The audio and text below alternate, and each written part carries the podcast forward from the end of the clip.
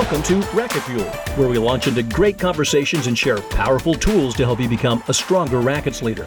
Your hosts are Kim Bastable, a former All-American tennis player and now the Director of Tennis Management at the University of Florida, and Simon Gale, the USTA National Campus Director of Racket Sports. Today on Racket Fuel, we'll listen to respected head pro Rita Gladstone as she shares about the challenges and joys of working in the rackets industry as a female and a mom. Since only 20% of the professionals in racket sports are female, the questions are why and what can be done about it. Rita helps us highlight how females can balance a successful career and being a mother. And we discuss how leaders can positively inspire and manage females. Now, here's Kim and Simon. Welcome to Racket Fuel. I'm Kim Bastable, here with my co-host Simon Gale. How are you doing today, Simon?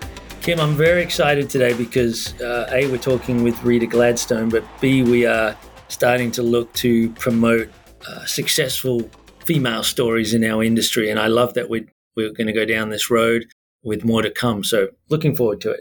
Yeah, this is definitely an important podcast. It's one of the goals of this podcast is always to highlight success stories in leadership.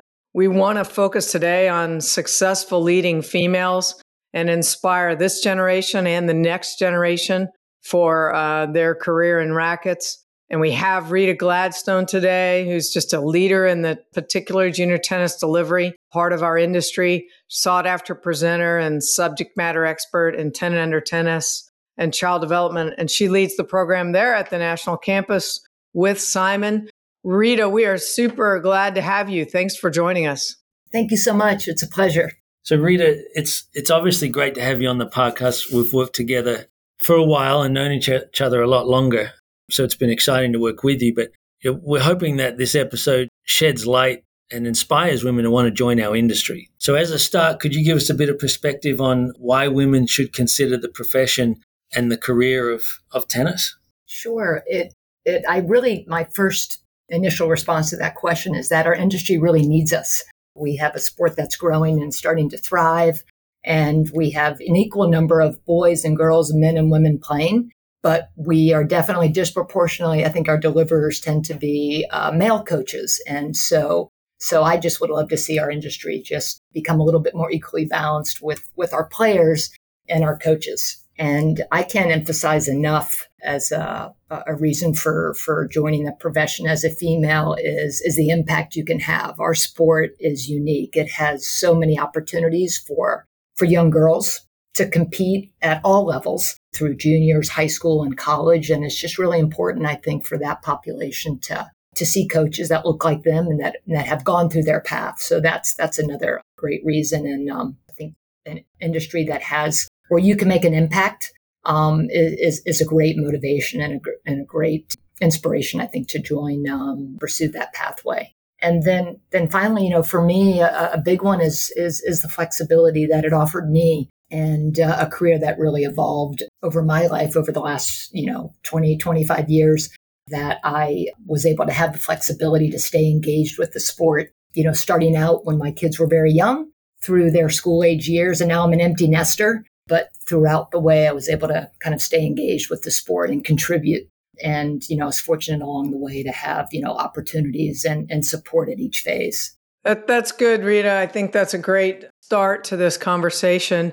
The narrative around the tennis industry and many other industries maybe as well, but for particularly ours is that, it's difficult for a woman to be successful. And I know I particularly have a problem with that situation, narrative, perception, however you want to look at it. You've mentioned the positive work aspect of flexibility and interestingly how you were attracted to the industry after you had children versus driven away because you had children. I think we think young people, once their life becomes family, females, once their life becomes rounded about a family, they drop out. But yours is the opposite. So I'd love to, maybe you can give us the trajectory of your path and how it went to, leading to your successful career. When I graduated college and after, a brief playing career, I really made a concerted effort to kind of pursue some interests outside tennis. And I was a broadcast journalism major and spent about 5 years, living in New York and kind of pursuing that career. And with the But after the birth of my son and moving to Florida, I made the choice that to not work full time. That's what that I felt worked best for myself and my family at the time. But then looking at what I could do to bring in some extra income and also get out of the house, you know, tennis was a natural choice. It was something I loved, I had a passion for, and I had a real comfort level. So I connected with a former coach and, you know, it started with a couple of afternoons a week teaching at his facility. And then, you know, over the years, there were periods where I would scale up how much I worked and scale it back, you know, when my daughter was born. But throughout all of those phases, I was able to stay engaged in the industry. And I'd say my husband and I really, truly balanced our family life and work life. We had, I know, take your child to work day was popular back a number of years ago, but I would say we had take your child to work weeks and months. So we were able to integrate, you know, our family life and work life together, which was, you know, really a highlight. And kind of my teaching career almost kind of evolved along with my kids as they grew up, where maybe I focused on entry level and programs when they were younger. And then as they got older, I shifted into coaching and managing junior team tennis. I coached their high school teams. So it really provided a pathway for me to continue, you know, my trajectory in the industry and also stay involved with my kids' involvement in the sport. You know, when the campus opened in 2016, you know, I was really ready. I had been fortunate to be part of the USTA national training faculty, which was an incredible experience and really helped me develop professionally. So when the campus opened and the position became available here, I felt, you know, I was ready and at a time in my life when I could really dive in full time. That's great. You know, I heard former Secretary of State Condoleezza Rice quoted as saying that she was taught as a child that she would need to be, quote, twice as good as men to be successful. But she was actually inspired by that versus threatened, and we saw where she ended up. But how do you respond to that idea? Have you felt it was necessary to be twice as good? Well, first of all, I love the narrative that, you know, seeing that as a challenge and an opportunity rather than a threat or a liability or something that would maybe steer coaches, you know, female coaches away from our industry. I don't know if I would ever say I felt the pressure to be twice as good, but there were numerous times over the past 15 years when I was presenting at workshops, district, regional, pro meetings, and it would be myself and there'd be one or two other female coaches in the audience and the rest were male coaches. The ratio would be 1 to 2 females per 30 coaches. So at that point, did I feel a need to be twice as good? I don't know if I felt that, but I definitely felt a pressure to kind of represent, you know, females in our industry. So that was definitely a motivator. And luckily, I've had, you know, fantastic female role models in various roles throughout my life where, you know, I kind of felt a motivation. I want to be as good as they are. Maybe not necessarily feeling a pressure to be twice as good, but definitely feeling a responsibility to represent female coaches and let them know that I'm capable and can do the job. So Simon, you are Rita's leader on the campus, and you have many other females working on the campus, both in leadership positions and as staff pros. And I guess my question to you is, do you lead and manage your men and women employees differently? That's a great question. And I think if I look at being in a leadership role, probably the last 25 years of my career, you know, I think my ability to lead people has evolved from putting people not in boxes, but putting them in a situation where when I hire you, I need you to do this, to now I want to hire you, but I want to use you this way. Or let's work out what you're best at and let's make sure you're thriving for us versus I'm putting you into a space that maybe is not your best suit, but I need you to do it just because I need hours filled. So how I utilize people has evolved. And I think as a manager, you're looking at all your staff, not just females. How do you shift your focus from maybe what they can't do or what you need them to have to do to finding out where they best fit and what they bring to the table that will make your program stronger?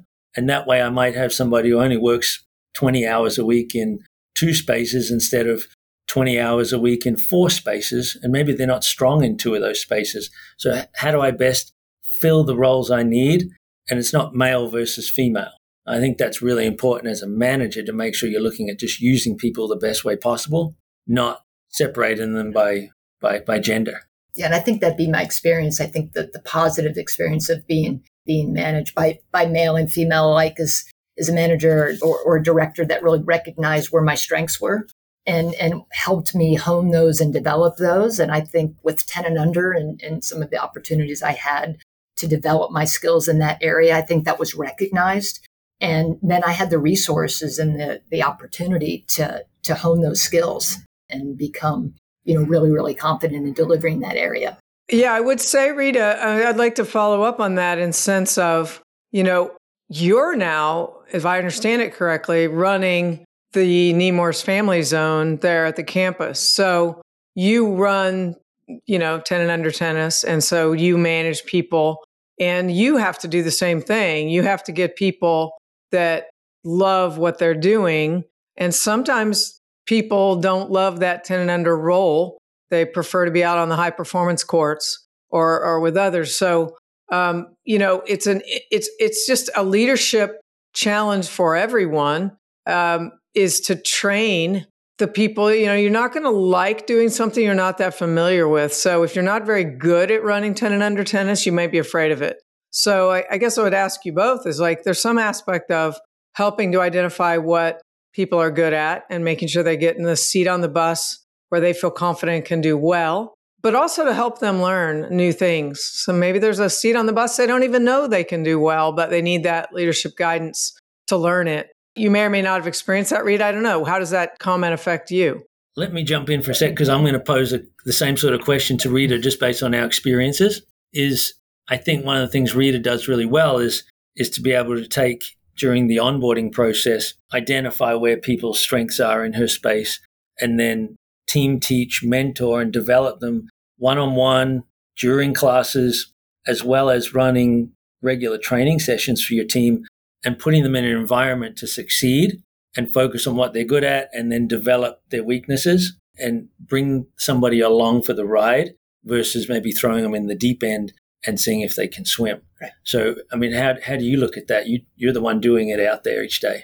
Yeah, and exactly. And I think within the 10 and under space, I think is personally the best space for you to really get your teaching chops, so to speak, because it's you have to be fully engaged. There's no shortcuts there. Yeah, and I think it's important, yes, to really identify where people's comfort level is, but I also think it's important as a leader in developing coaches that we've got to put them in places where they're uncomfortable, because in any aspect, that's where real learning happens. We're also, very aware of not pigeonholing our coaches as well. And this is something that, over the years with a couple of colleagues, that are my generation, looking back to early in their careers where maybe as a female coach, they were more pigeonholed into working with the youngest kids because, well, you're a female and you naturally are going to be great with our 4-year-old. So you're there, and that they very well need, but don't let that also blind you to the opportunities of contributions they could have elsewhere. So I think, and answer your question, I think it's super important that we enhance and recognize where they're strong, but also take the time and the effort where they aren't necessarily as strong that we work to develop them, because it's going to come back and benefit your program tenfold in the long run. Great answer. Thank you. Because it all comes back to developing people, right? As leaders, that's our job, is to develop people. So I think all of you who are head pros here and anyone who leads a team, these are assessments of your team that are vital in order to have a vision for where we're headed and who's going to, as Kim said, get the right people on the right seats on the bus. So I'm just going to shift the focus a little bit to, or come back to, why our industry is great and the opportunities that maybe we don't sell as an industry for females to get into it. And could you present the argument that today it's different than it was in the past? I remember when I was born, my dad wasn't allowed in the delivery room, and Mum gave birth and then Dad came in after you were born, and fast forward 30, 40 years, Dad's right there by your side. And we live in a different world where more and more women are focusing on a career path and pursuing a career and putting off having kids till a little later in life. More and more families need 2 incomes to make it work. So given the evolution of how the family dynamic works, isn't it potentially a great industry to move into, considering that you could have an established career, break for raising a family, and then actually potentially come back to it? You know, I think there's a skill set there that can carry you on through life, and you're an example of it. Do you think we're selling why it's great versus focusing on maybe why or what the roadblocks are for females? I think we probably somehow default to that to find where it could break down or could go wrong. But you make a great point in that we could have, you know, a coach that for 8 to 10 years could be working in the industry full time. And then we all know generally as a general trend, women are having children a little bit later, maybe in their late 20s, early 30s, that they've got all of those years of development behind them. So when they come back, they can pick up right where they left off. And I think that's unique to our industry. I think if you're working in another field, having the flexibility to be able to jump back in for 10 hours a week, and really, really make a contribution. Every group, every player you're in front of and engage with, if it's you can make a huge impact in 10 or 15 hours a week. And I think sometimes we don't realize what we can do. So I think for that reason, it offers so many opportunities for females, and they're only going to continue to be more and more, because we know our coaching population is aging, especially kind of in that director position. So the opportunities are just going to continue to unfold. That's great, Rita. I was doing a little research on this for this call, and I was realizing, you know, some of the studies have been done between gender and self-confidence. And one of the things that the researchers have found is that the role model, seeing yourself in the task, is very important for females, particularly to feel strong. And so, you know, we don't have to be the first, you know, Black female Secretary of State like Condoleezza Rice was. She couldn't see anybody else of her color and gender in that role. But fortunately, we do have some women in our role. How are role models important to you? What did you see? And how do you see yourself as a role model? Are you many people reaching out to speak to you? Are you talking to females particularly? How's that role model piece worked and is working in your life? You know, it's a highlight of my role at the campus, and really being able to work with young coaches, of which we have a number of them here, both female and male. It's a highlight, and it's a responsibility as well. So, and I take it seriously that we want to engage them and keep them in the industry. I see it, and you know, with Simon's leadership, as a really key part of my position here. And I think for attracting and retaining those female coaches is an attitude that we're going to invest in you. There's a pathway for your success, and you know, they'll feel that, and then it comes back in contributions to your program, your club, you know, tenfold. And I think with the racket sports industry itself kind of exploding, there are just so many other areas besides just tennis now and pickleball and padel where coaching is going to be needed and embraced. For a young female coach, if you are talented, you have fantastic opportunities in front of you. And Kim, I really like what Rita said about having a sense of responsibility, that pay it forward mentality. I think when you've got 20, 30 years experience in something, there's a responsibility to make sure you develop the people who are going to replace you at some point. And one of the things we hear often is you know, surround yourself with people who are better at something than you are, and they make you look good. So I'm proud of the fact that here we have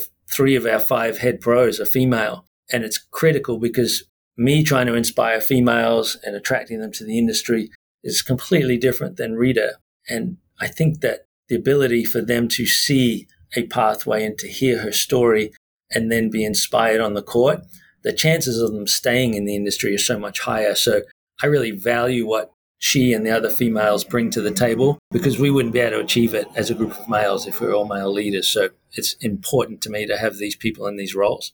Well, I would like to say in that point, I mean, realistically, I think we've discussed this before, that is so important to have females in the roles. And I don't want to sugarcoat it and act like there aren't some challenges to being a female in the role. But as we discussed, there's challenges to being a male in the role. There's challenges men want to go home and watch a soccer game or be home for dinner. And the argument was always that, you know, women maybe couldn't teach the hours that were necessary, the after school hours, because they were in charge of the kids or something. But I just think it's great to point out that as an industry, you know, work challenges are work challenges, and they're not just gender specific. So I haven't put this to you, Rita, but I'm going to ask you, what were a couple of those challenges that maybe you had in your role that you had to, you know, kind of figure out?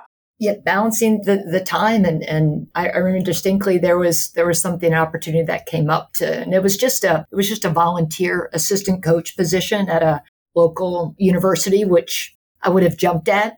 And at that point, the age of my kids, it was something I just said, you know, I can't do that. So there's definitely, you had to make some decisions on what you could and couldn't accept. And so there definitely were things that I had to pass on, but it was never an all or nothing type of job. It wasn't, I always felt that I could contribute in some ways, but there were definitely those times. And again, when the kids were younger, or my husband's, you know, I talked about the work-life family balance, which could probably be a separate podcast, but you just kind of have to work with your partner or spouse and how you, each of you have to each kind of fill in the gaps.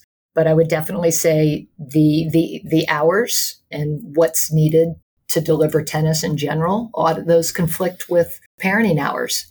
And, you know, for me, you know, I was fortunate. My kids really liked tennis. They were around it a lot, and I was able to blend my coaching with their learning and their experiences. So I think every situation, you know, every person's situation is different, but having to say no to one opportunity, there's another one. And I think in our industry, I truly feel that if you're determined and talented and have the skill set, that you can find a place where you can contribute.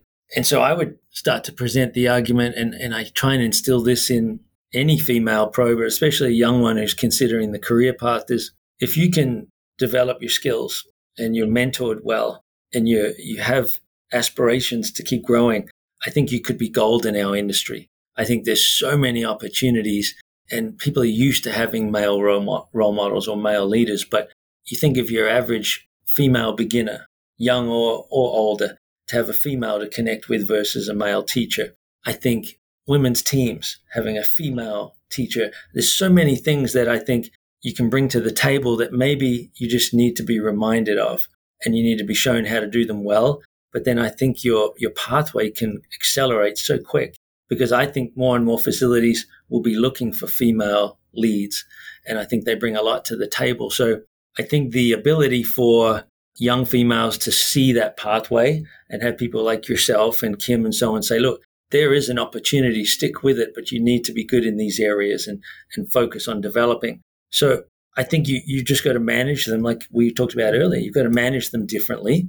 Not differently than males, but just manage each person differently and develop their skills. And I think there's massive opportunities given the state of our industry and the people that will be moving out of leadership roles over the next 10 years. So what do you guys think about that? Any thoughts on, you know, am I right, wrong with that thought process? I would say you're dead right. I mean, I think that's exactly where we are. Young people that are female and have experience, they can write their own ticket. They can select whatever club, whatever part of the country they want to go to. I think it's interesting. Another part of the research says that one of the differences between the men and the women is women prefer more clarity and need more clarity than men do. And I think that's kind of an interesting thing, is I think if a girl needs more clarity, or female, and they don't get it from their manager, they're not sure what the definition of success is. They're just not sure what the boss wants in terms of a teaching style, or, you know, whether they want fun in the clinic or they want strict instruction in the clinic. I mean, that leaves a young female frustrated and potentially are going to leave the industry. I'm not sure that's going to be different in the next industry they go to. They like clarity. So that's something I would say female managers should know, the difference between men and women.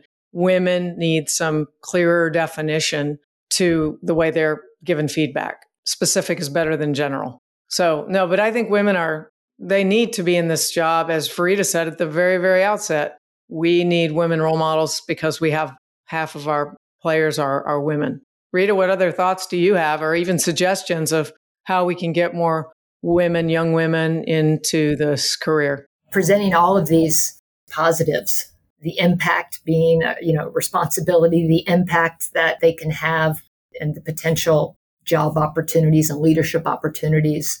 And I know that especially the young tennis girls are coming. Coco Gauff, I think we're looking at a potential boom in young girls entering our sport. I see it on a daily basis. And I've heard it it's interestingly from a lot of dads where they specifically choose tennis for their daughter as a sport that they want her to do.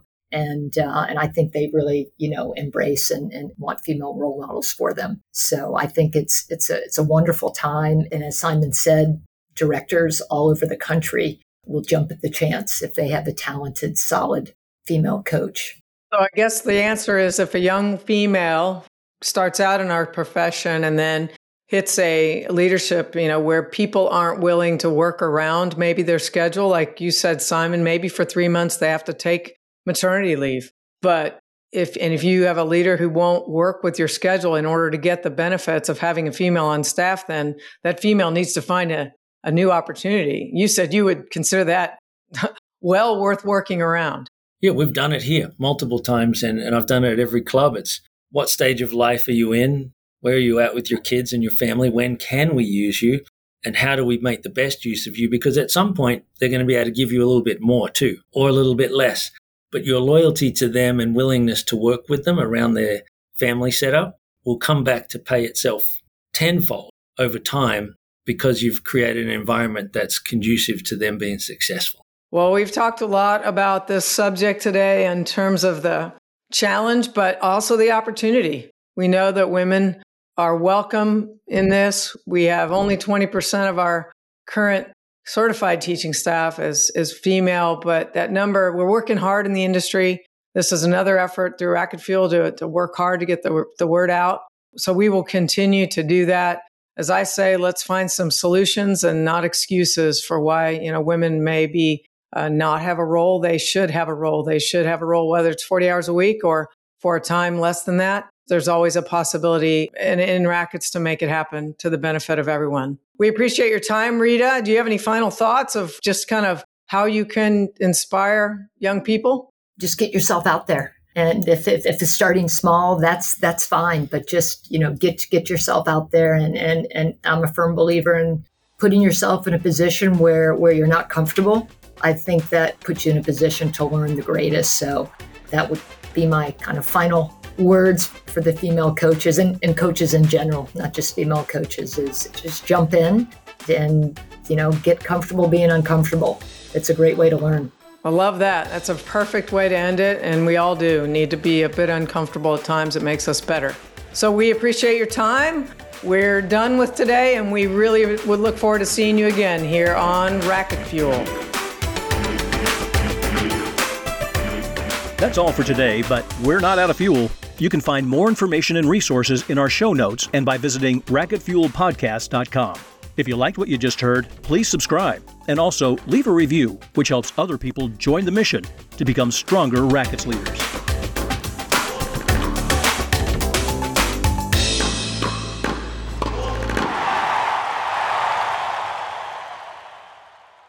This podcast is a production of Athlete Plus, the people, stories, and science behind elite athletes and teams.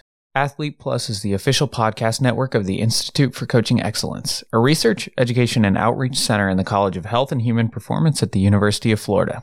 The Institute for Coaching Excellence offers various online certificate programs and degrees in partnership with the Department of Sport Management. Learn more today at coaching.hhp.ufl.edu.